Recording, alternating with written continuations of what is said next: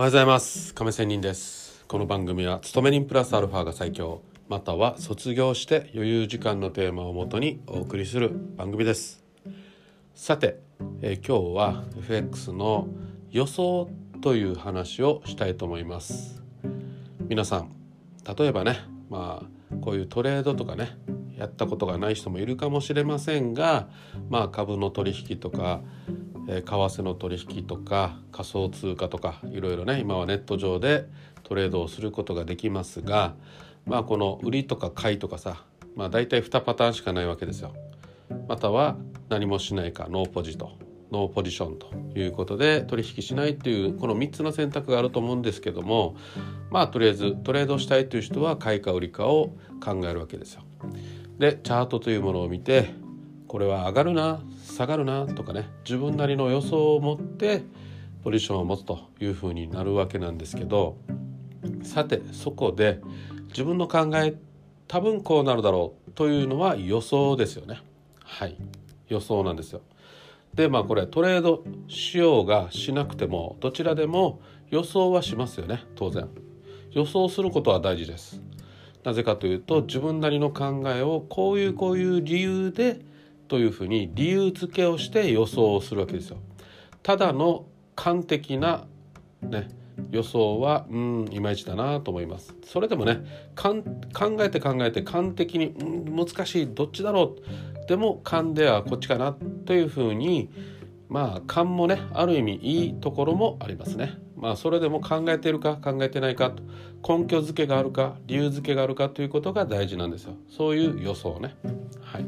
何にも見なくて上か下か上がるか下がるか買いか売りか。っていうのはまああまりただの超反博打だということになるわけですよ。まあそういうことで一応考えて予想を立てるということは大事だと。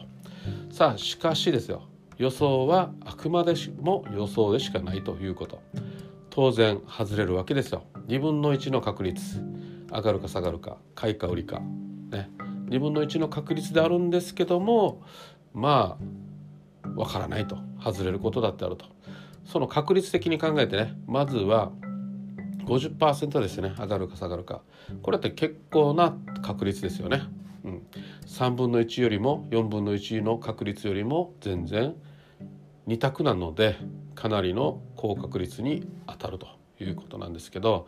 まあそれでもねずっと逆のことを外れるということだってあるわけですよ。連続10回。2分の1の確率でも連続10回外れるということだってあるということは当然です。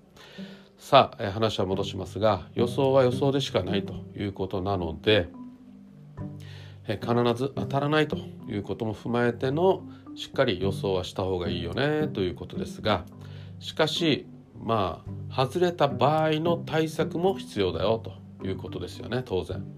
外れたらこうしよう、ね、いわゆる損切りという言葉なんですけどね、うん、外れたらこうしようというね対策を戦略を持っていること。これは普段の日常生活でも同じですね。いろんな場合があって仕事でもねいろんな可能性があって2択3択4択と、ね、選択肢があってその中のここを私は選びたいと。多分ここがいいだろうと。自分のこ自分にとってこれがいいだろうという選択をするわけですよ。ね、毎日の人間の選択のね選択肢の中で毎日人間は生きてるということであるので、まあ、その中でまあベストのところを選ぶ。しかしそれが外れることもあるということをしっかり認識して、えー対策もして対策もしたからといってもそれでももちろんダメな対策だってあるわけですよ。まあそこはもう自分自身の分析と練り合いと練り直しということになるわけなんですね。はいまあ、そういう日々の繰り返しがまあ予想もだんだんね、えー、先生